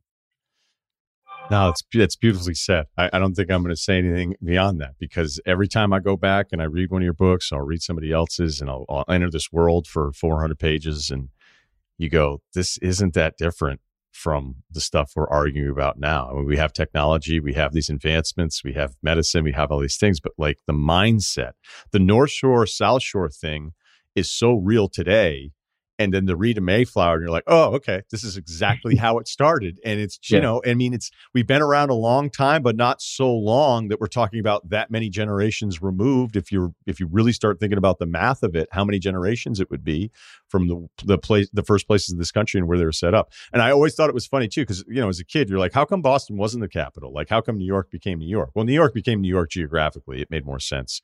Mm-hmm. But then Philadelphia has this run. And whenever it would be like, oh, people were afraid if you made the capital in Boston or gave Massachusetts more power than it already had um, historically, that there was a fear that the Massachusetts people would just be like, you know what, fuck this anyway. We're just going to do our own thing. Yeah, they were just like those guys. Yeah, well, you know, they, they, had been, you know, the so-called Indian fighters from the beginning, uh, and created the, the, the local militia of New England was completely different from Pennsylvania, for example, that really didn't have a local militia. You know, so you have all of these cultural differences that you know, uh, the states are, you know, we are all part of the co- this one country, but um, differences persist, and um, you know, and it's those differences and commonalities that um, uh, fascinate me couldn't tell you any more than I already have uh, to express my my gratitude for your time today and for decades of work on stuff that a lot of us are very passionate about, and uh, we can't wait to see what's next, man. So hopefully we get to do this again. So thank you. Oh, it's been a great pleasure. This episode of the Ryen Russillo podcast is brought to you by McDonald's. McDonald's French fries changed my life. They taught me to want they taught me the taste of anticipation. There's no wrong way to eat a french fry from McDonald's unless you're eating my french fries. Get your favorite McDonald's fries today. Apple Card is the perfect cashback rewards credit card. You earn up to 3% daily cash on every purchase every day. That's 3% on your favorite products at Apple, 2% on all other Apple Card with Apple Pay purchases, and 1% on anything you buy with your titanium Apple Card or virtual card number. Visit apple.co forward slash card calculator to see how much you can earn. Apple Card issued by Goldman Sachs Bank USA, Salt Lake City branch, subject to credit approval. Terms apply. You want details? Fine. I drive a Ferrari 355 Cabriolet. What's up? I have a ridiculous house in the South Fork. I have every toy you can possibly imagine. And best of all, kids, I am liquid.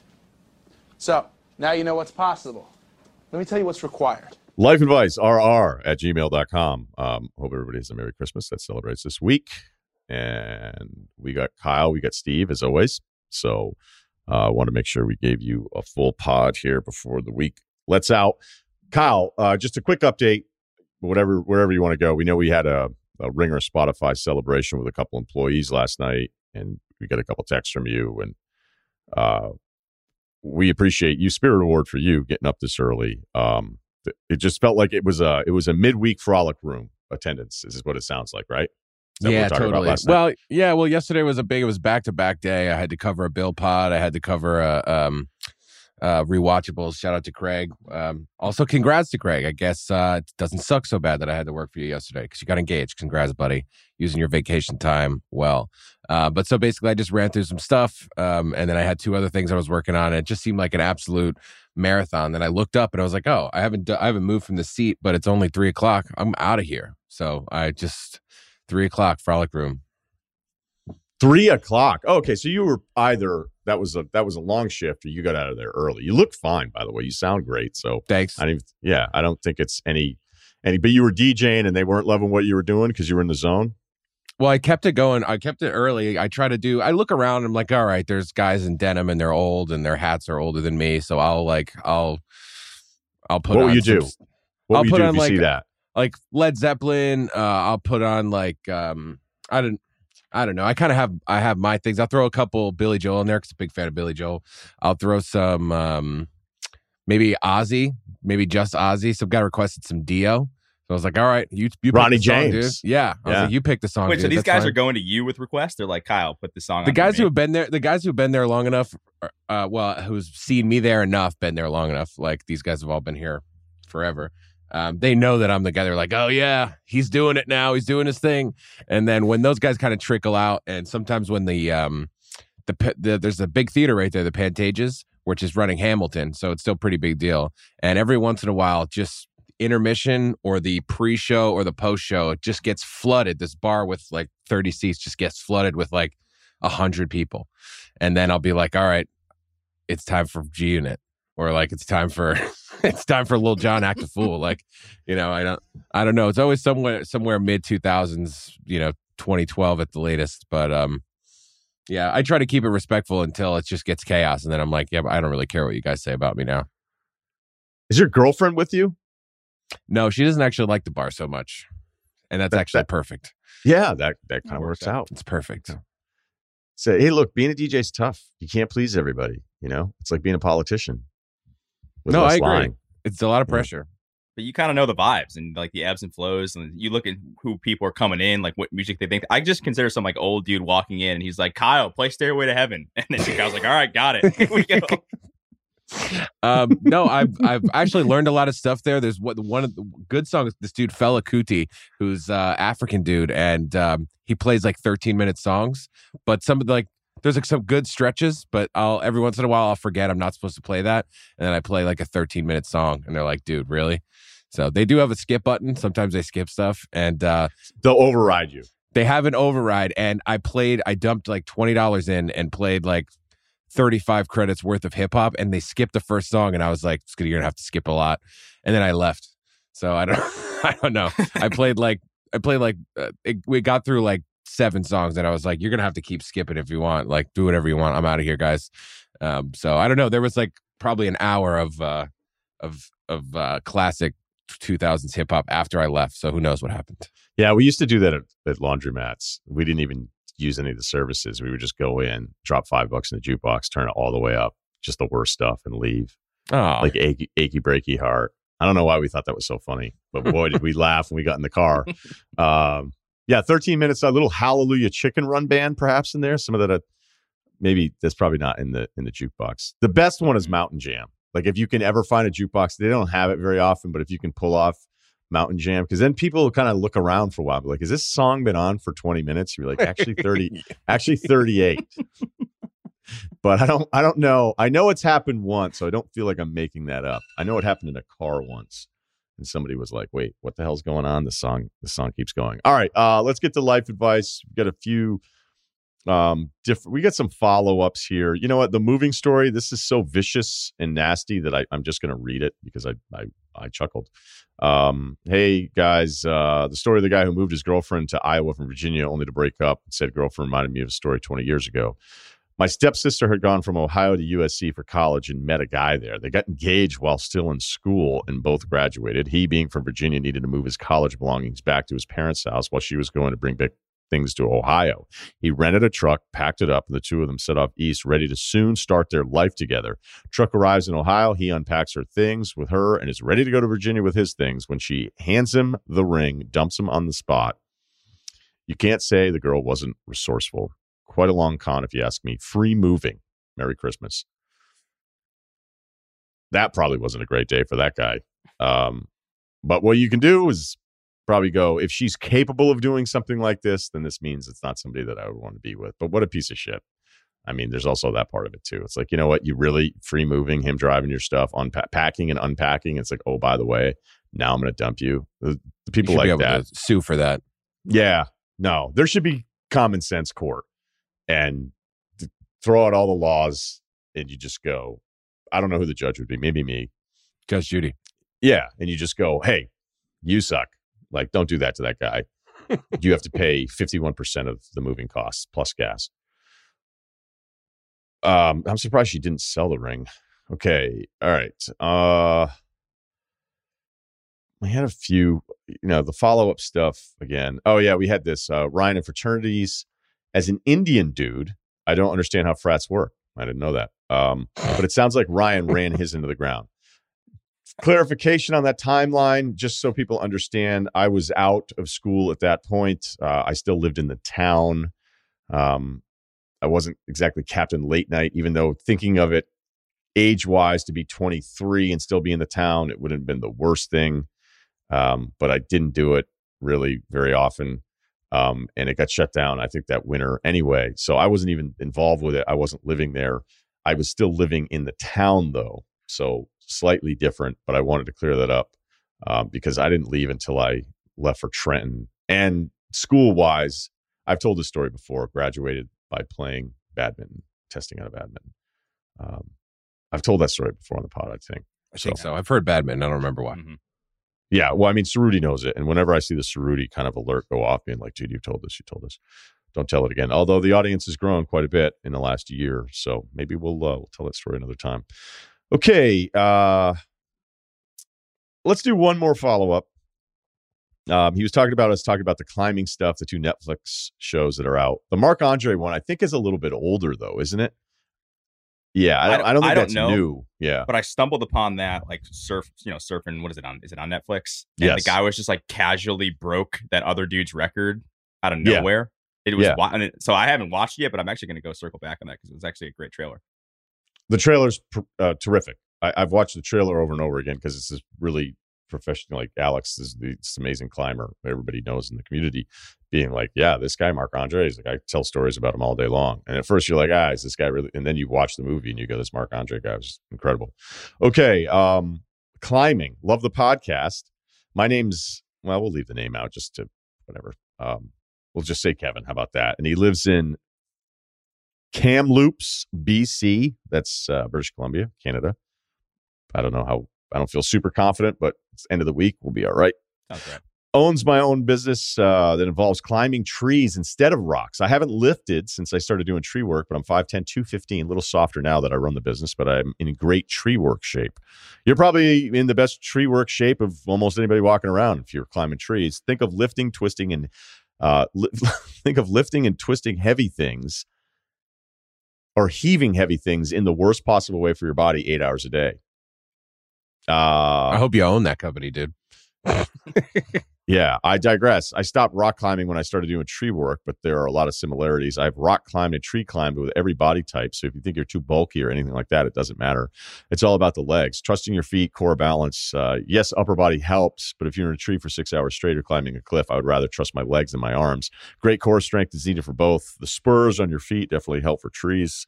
Uh, fuck those spurless climber geeks. You know what? I don't want to get involved in this. I don't want to get involved in a spur spurless tree thing. I, I I defer to you. You clearly are a badass if you climb trees all day and then chuck logs all over the place. Um, although many of us would like to think we're capable of those physical tests, a lot of us would not make it through the eight-hour day. And you have trained your body to deal with this as such. I think that's incredible. Uh, as far as me, if climbing, obviously I'd be a free climber because I would have. So that's why I'm not going to do it you know, ropes, dude. Come on. What kind of trees are we talking? Redwoods? Like I don't even. I don't. Just trees I got to come down. Douglas firs. I'm going to guess Douglas firs, but I, I have, I have no idea. Okay, uh, let's uh, let's stop with the follow ups. I, I went too long on that. Okay. Plane seat change request life advice. This is a good one. It's a very good one. This guy even put it. He inserted a chart into the email too, and it's it's terrific work. Okay, measurables. He went deep on this too. Fuck it. Thirty years old, six two. Uh, he spurted five ten to six two senior year of high school. That's great. We do not now need growth spurt data, but we appreciate it. Uh, one ninety similar type growth spurt, dude. Don't worry. You did. You jumped yeah. four four inches senior year. It was actually more. My, I believe it was my sophomore into junior year. I was five. No, maybe it was my freshman into sophomore. I was five one and went up to about five seven, five eight, and now I'm five ten. So it was a quite, it was quite the spur. I looked like I was about seven, and then looked like I was about twelve in high school. Late bloom. Don't don't be mad about looking young because when you're 40 and people think you're 30, you know, in case you get divorced or anything, that's going to work in your favor. Not that I, I, I meant just vaguely, not you Nice. specifically. Sorry. Uh, all right. Growth spurt talk. Bench max, squat, not great. Um, we'll just leave it out. He used to run the mile. Okay, cool. Big fan of the show. Uh, would like your advice on a situation I experienced on a two-hour Spirit Airlines flight last week. Oh, did you oh boy, here we did you go. blow your brains out and still email us? That's a ringing endorsement. Probably not going to be a sponsor, so we'll just keep it moving.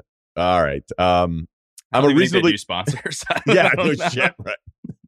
like we're still trying to get back to pretzels, bro. Ads. Uh, yeah. So anybody who's taking Spirit, that is in itself. Um, I think that's the final night of hazing for a lot of fraternities. Uh, to to mix in the content here. Reasonably tall guys. You mentioned six two. That growth spurt, man. Yeah. All right. Uh, I like getting an aisle seat. It was a two by two plane, so two seats, two seats, right? Out, aisle down the middle. Um, with seats A and D and B and C. All right, we got it. So 14A is a window. Actually, I don't need all this information. Most of us have been on planes. We can figure it out. So he was assigned 14B. He's he's very technical, so I got to give it to him. So 14B is the aisle to the left side. 14A, 14B aisle, and then Got C it. and then D. Okay. All right. we should just cut out all of this and start over, but we're not going to. I was pretty happy I got 14B. Worth clarifying, I did not pay to pick a seat with Spirit, but was randomly uh, assigned the seat. I boarded the plane, got to my seat, pulled on my headphones, started listening to a podcast, likely life advice. I was pretty comfortable in my seat when a few minutes later, a lady in her mid 30s approached me uh, with what must have been her mom in her early 60s behind her. She said something to the effect of, Hi, would you mind switching seats with me? I'm in 24D. All right. Deep in it. So we're talking further back 10 rows, window seat. Um, so she's like, I'm in 24D. My mom is sitting next to you. Kyle already says no. Sitting next to you in 14A. I'd like to sit next to her. She said in a pretty assumptive way. Below is a diagram. All right, we've got that. To be entirely honest, I didn't have any interest to switching seats to 24D. I really don't like the window seats. I needed to deplane quickly to make it to an event when I landed. So, wait, you didn't have a connecting flight, but you had to make it to an event? You're still at the mercy of a lot of other things there, but we're, we're still on your side here. So I figured that moving from 14 to 24 would set me back about five or six minutes when we landed. This guy's pretty technical, so actually I could see him kind of almost being down to the minute. This is like Royal Royal Tenenbaums where they're they're testing themselves. Ben Stiller's like our our fire and rescue times are still too slow. All right, uh, I wasn't a big fan of the way she asked. It was um uh, anyway, we already covered that. I was more able bodied than either of them. So I said, sure, got out of my seat, got my bag out of the overhead compartment, and then went back to 24D. The flight was fine, I guess, although I was slightly less comfortable in the window seat than I would have been in an aisle seat. The way I saw it, there were three ways I could have handled the situation politely apologize and say I needed 14B because I needed to plane quickly and preferred an aisle seat. Two, I could ask her if she'd keep her seat in 24D and ask whoever was in C if they wanted to come up to 14A, where the lady's mom's ticket was. Three, agree to switch and trust that someday someone will pay it forward when I have a similar situation. They probably won't. All right. Uh, I chose option three. So he switched seats. Um, two hours. Here's here. I would. My rule is pretty simple. Um, if it's a kid, I'll switch the seat. You know, when somebody's like, "Hey, my kid, he's sitting in the, in this seat, and I want to sit next to my kid," you got to be an asshole to go. No, I want your kid to sit next to strangers while his mom is four rows away. Sorry, like you got to be. Now, if we're going seven hours to Europe and you pick the aisle because there's there's also times too i'm convinced of this people book it a certain fucked up way knowing they're going to try to guilt you with Yeah. some deal especially so there were no middle seats on this flight because if somebody comes to me wanting to trade a middle for an aisle or a window and it's like oh my friend you're like peace beat it.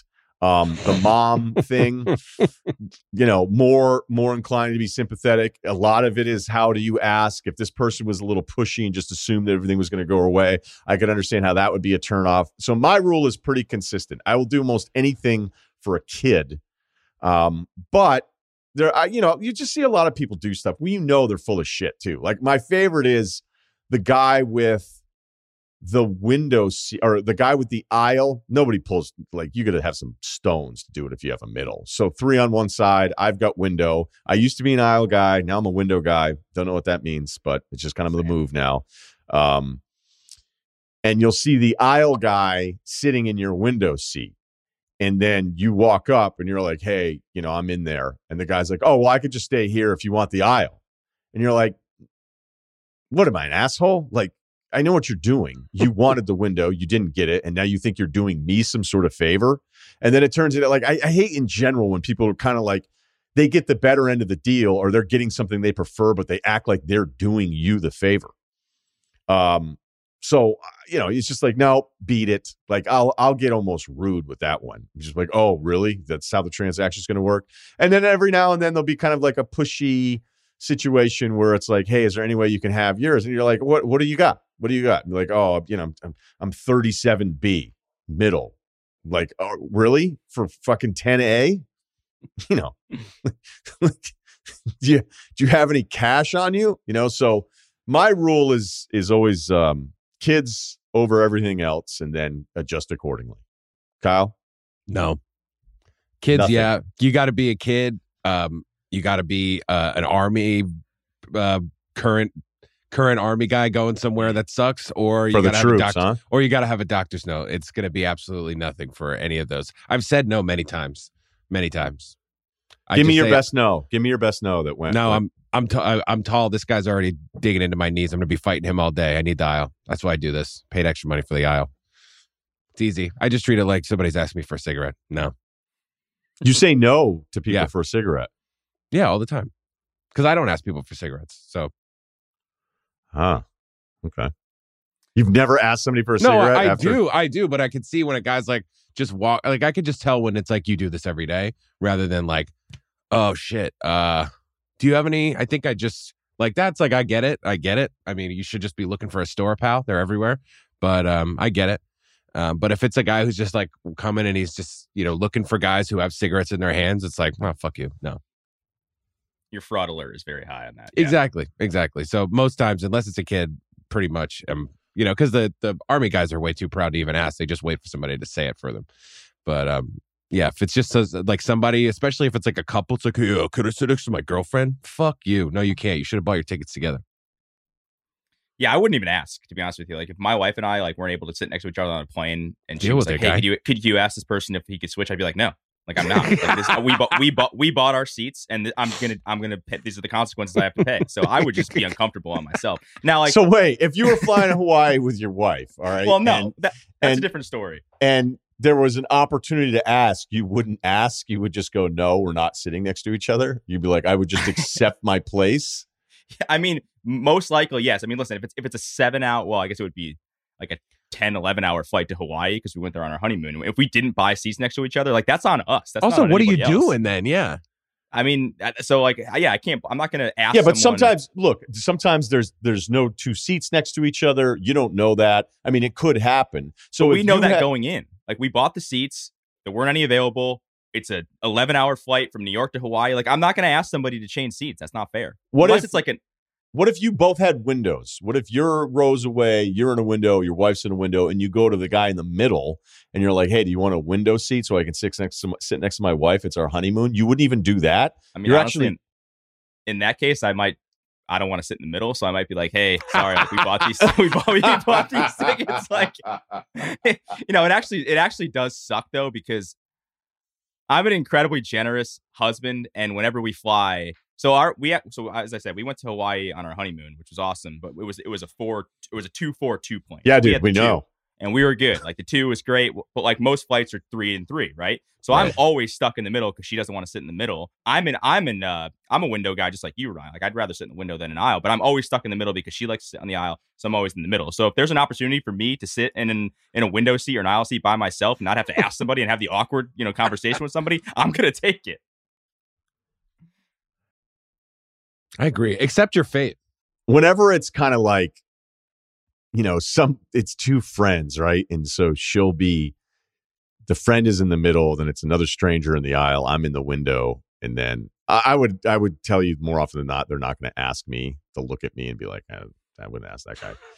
um, That is true. You could really like judge like whether or not someone's gonna be likely to say yes or no, and Yeah. you're definitely a hard no guy.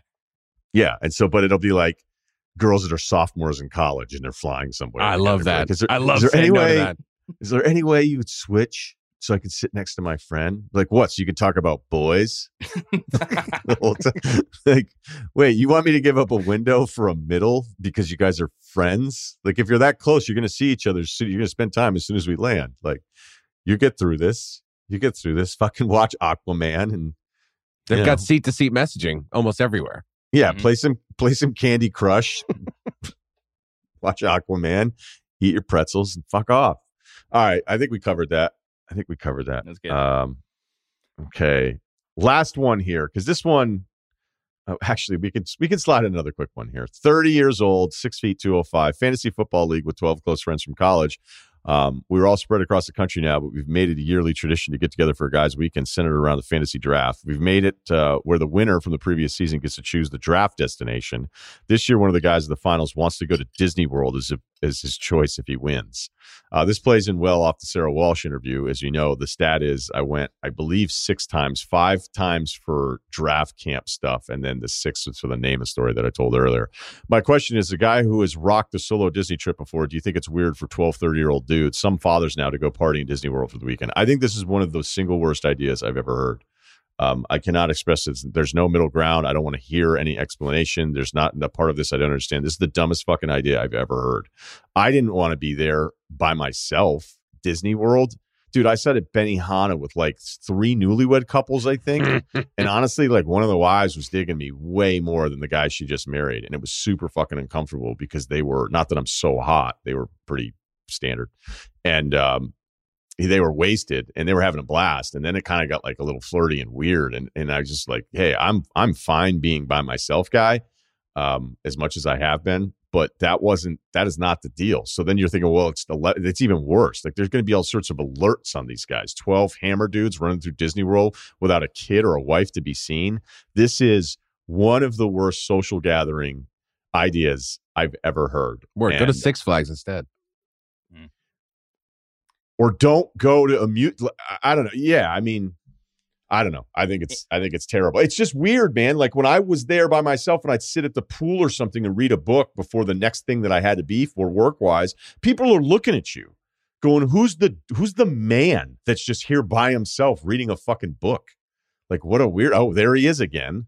So don't do it. Um, and it, and it's expensive. I mean, y- you can go, you know, night at Disney, a couple nights at Disney. It's like a ton of money. You can go somewhere probably way cooler, uh, at least for like the scene of guys that you have. Um, not even Vegas, any anywhere. So I, I don't understand it from a cost benefit standpoint and from just like a hanging out standpoint. yeah, I, I'm again. I don't think we need to add. This much might be more the this. end of that rule. They might. This might be the end of that rule. It's like I'd be ah, we're not going furious. I, I'd be furious. I mean, we used to have a golf thing that guys are really good about all getting together, and then one year, um, you know, guys did guys did Atlanta because it was close to like where a guy lived, and he organized it, and it worked out fine. I think another year was San Diego, another year was Vegas, and then one guy won it, and then he picked Biloxi, Mississippi. And people were like, what the fuck? And honestly, everybody was still young and dumb enough that they just went along with it. Guys still talk about it. It's been 20 years. And it's you talk like, about the disaster of Biloxi? yeah, that they were like, you, of all the destinations, you picked that one because you What was his heard. He'd heard from like one other guy that it was actually awesome and underrated. So then 20 guys. Now, at that point, like after the first couple, I was so broke that I couldn't even afford to go on it. So I missed it altogether. So I didn't have to go. Um, no, I'm serious. I just, you know, there was there's some lean years there. We've talked about it, but uh they the guys still talk about it. Like just one guy who won the tournament decided, all right, I'm going to do something a little different. We're going to switch it up. We're going to go to Biloxi. And as it was happening, people were like, what the fuck? And granted, if it had been when everybody was about 30, you know, a little bit more experience, the more seasoning, Hmm. there would have been a revolt. But I guess guys are just young enough. They're like, all right, we'll check it out. And then I asked guys, like, how was it? And like, ah, we just golfed, but it wasn't like when you still could go to Vegas, I don't know, again, or go to just Chicago or something, and then you're staying in the city. Um, you know, another thing too that you'll do because of tee times and all that stuff when you're young and you do those golf trips, it's like, hey, 7 a.m. tee time. And you're just like, no, stop. Nothing before nine. Nothing. Nothing before nine. Um, you know, we did Colorado, uh, which was brutal for a couple guys who stayed up the entire night um, and then just got right on the golf fan. And we were like, how long are these guys going to last today? Um, and I've had a couple of those too, where, you know, you're teeing off and you're going, all right, don't know how I'm going to feel hole 12. All right. Uh, last thing here. It's not your fault, Maddie. Um, 66210, elite rowing machine, Mormon, one wife, checking in. Okay. Nice. All right. Um, Good sense of humor about it. yeah, yeah, right. He said it, not us. Um, he's referencing something here that's 10 years old. Maybe, shoot, it could be 12. I forget the year. It's Matt Damon promoting Invictus uh, on SVP when it wasn't SVP and Russillo, it was the Scott Van Pelt show.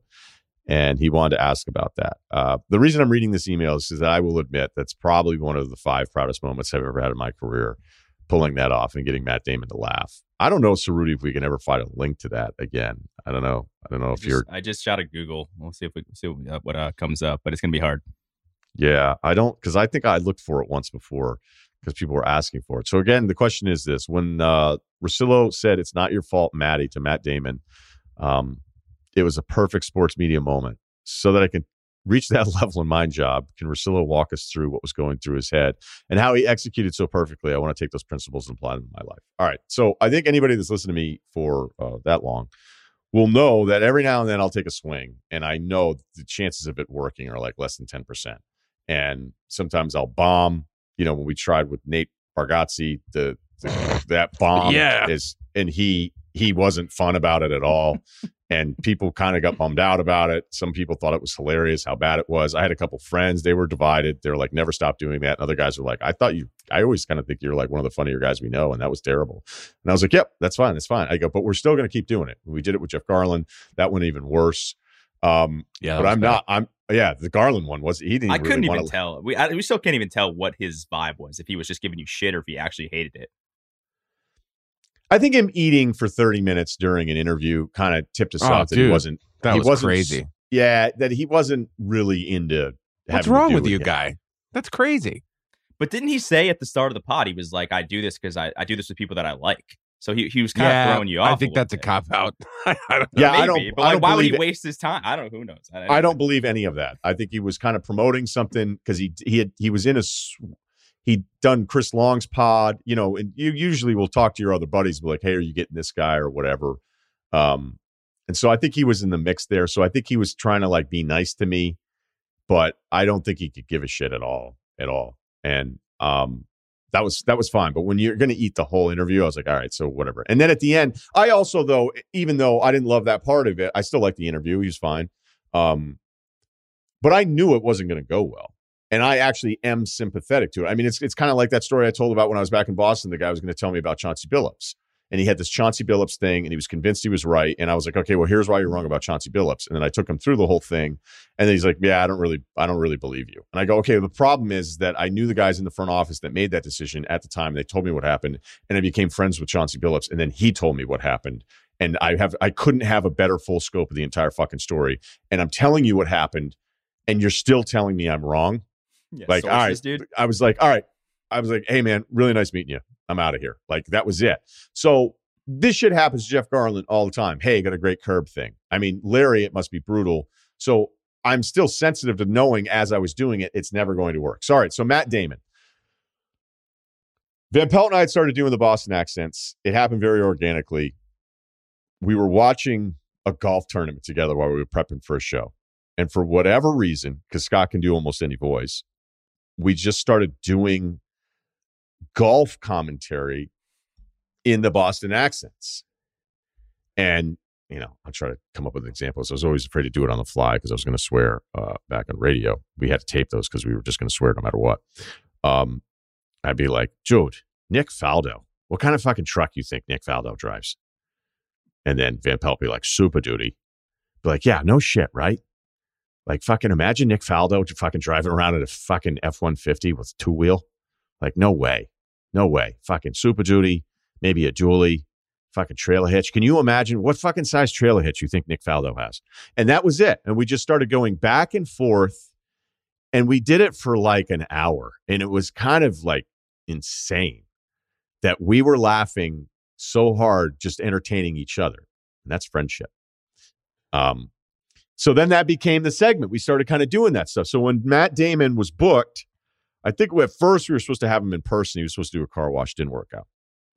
Um, I had also heard that of all the celebrities that are out there, that Matt Damon is still a guy that is on the normal side of the spectrum, and that if anything was going to work, a guy like that you'd have a better chance with. So I go, look, let's do something different. Let's try something that stands out instead of fucking seven minutes on Invictus and hey, you know, how'd you get in the character and all this different stuff, which is what you always do anyway. I, you know, I still do it because you kind of feel like you have to, you owe it to the person that's coming on to promote what it is that they're doing. So you got to ask them some questions. Um, I'm like, let's try something that if we land it, it'll be unbelievable. And Scott's like, absolutely. I go, let's do the accents. I know it seems, you know, cliche with Damon, but we're funny. We do good accents. It'll work if we do it right. And Scott's like, all right, absolutely. so right before he's supposed to come by and do this car wash, we get we get word that he's not coming and that he's doing it by phone. And so Van Pelt's like, we're not doing it. We're not doing it. If he's not in person, we're not doing it. And I go, yeah, I know. I go, but you know what? I still think we should. I go, who cares? And he's like, I don't want to look like an asshole. And here's the thing: is Scott is always more corporate than me. Um, he is he is better at being like a representative of something than I will ever be. He just is. It's so good. He is he has figured that part out of it in a great way. My thing is that you know how many times I've talked to Matt Damon since that time? Zero. And there's no way, even if I nail it and I run into Matt Damon, we're not going to become buddies. He doesn't need a guy like me now entering his life at this stage, like post 50 and be like, oh, you know, I've been hanging out, out, out with a lot is Russillo. It's been awesome. Like that's not going to happen. But when you're younger, you kind of be like, oh, you know, I want Matt Damon to think I'm cool or whatever. Um, I did not care if it bombed. And I was like, dude, it doesn't matter if Matt Damon, if it fucking bombs, oh no, we're not going to be buddies with Matt Damon. But Scott, in a smarter way than me, was like, I'd rather not have a shitty interview with Matt Damon and have him be like, those guys suck, which is a very good point. Okay. So we go into the interview and I'm, I'll admit, a little pissy because I was like, what the fuck? We're just going to talk about this stupid rugby movie the whole time. Again, not a stupid movie. I shouldn't even have said it. I'm simply saying in in the larger You're term- projecting onto the movie yeah, now. right, right. Well, no matter what the movie was, I'm like, all right, you know, we're just gonna be like, hey, so tell us, Hunting. tell us a little bit about, uh, you know, did you play rugby growing up? You know what I mean? Like all the questions that everybody always asks. So Damon comes on. We're taping. That's important too. And Scott's off to the corner. I'm on the little side chair. We're in this little little studio back before they expanded the radio department, and I'm looking at Scott. I'm like, we should do it because it was going really well. We're four or five minutes in, six minutes. I was like, this is going really well. And he was out. Damon's great. He's unbelievable. Whenever he's on with Bill, I'm like, this guy's so fucking good. So I'm looking at Scott. I'm like, dude, I think, I think we're gonna do it. I was like, we should do it. And he's like, no, don't do it. Don't do it. Right. And then we're mouthing this to each other. We're hitting, you know, our talk back button or hitting the cough button so we can talk and it's not going out of the mic. He's like, don't, don't. I'm like, dude, I think I'm going to do it. I think I'm going to do it. And look, this is still kind of more Scott's real estate than it is mine, you know, and that's not kind of, it's 100% true. So it's, it's wrapping up and I go, I'm doing it. I'm doing it. And so I just went, you know, hey, Maddie, Maddie G, uh, question for you. And the whole point was I wanted him to try to say that he regretted something. So I asked him, hey, do you regret not getting into the ground floor of Affleck Insurance, considering how close you are with Ben? And then he laughed, but I did it in the accent. And then I said, it's not your fault. It's not your fault. And he fucking like hardcore, hard, hard laugh. And then Scott jumped in and started doing like his routine about the DVDs of the eight volume eight pirates something or whatever, which was really good. He kind of had practiced because we knew what we wanted to do and how we wanted to practice it. But the point is this: there's a very good chance that would have bombed. Um, Damon was the reason it didn't. It had more to do with the guests than anything we were going to say. But most guests are going to claim up, and be like, "Oh, cool, you guys are going to try to do like." It's like when Will Ferrell comes on and you go, "Oh, you're going to try to be funnier than me." Okay, cool. Which I did try when I had him Checks out. Yeah. and but by the way, it worked. That one worked, and there's been a bunch of others that haven't worked. That haven't Well, worked, and I'm Have you shared the Krasinski story? Because that was when you actually didn't do it, right? I didn't to do it with something and you- yeah. Yeah. yeah. Krasinski, I wanted to do the entire interview as if he were Jim, still, but was blowing up as a movie star, being like, "Can you believe like where you're at now and where you were like all those years?" And then I told him after, I was like, "Hey, I kind of want to do this." And he's like, "Oh, that would have been great." And I could tell it was like, "I'm really glad you didn't do that actually because it's fucking stupid." so his words did not match the look on his face. He's like, "Oh, really? That's super Yeah, original. cool, Yeah, cool, cool. cool. That would have been great." uh, all right, so there you go. Uh, I don't, I don't know what, I don't know what lesson is in there. I, I think the lesson is if you end up having a talk show and you have some people on it, you know, take some chances every now and then. Because I know, I will know in the moment, like this. There's a better chance this doesn't work than does work, and I'd rather I'd rather fuck it up a few times to, than never have anything ever kind of stand out. And honestly, I still don't know that I push myself enough to ask stuff that's totally out there or, you know, right to it. But I think I get there eventually. But sometimes I think, but again, that's a whole nother thing on massaging interviews and the guests and kind of warming them up. Like even with Michael Wolff on Wednesday, when the first answer, I go, oh no, like I don't know if I'm going to get to where I want to get to here because he was he was quick, and then he kind of warmed up after a couple minutes, and then we got there. So I wasn't going to try to uh, do any jokes with uh, Michael Wolff though. So anyway, all right, there you go. Um, again, Merry Christmas. We'll be back on Monday, so uh, we'll have the NBA wrap and the NFL stuff. So we'll probably have a big, big, uh, big pod there. So I know we rambled there a bit at the end, but we kind of just wanted to. Anything left? Anything else for you guys? I don't think we need to add anything else to that. So that's why I went we're so good. long. Okay. Thanks to Kyle. Thanks to Steve. Ryen Russillo Podcast, Spotify, Ringer. Please subscribe and enjoy the weekend.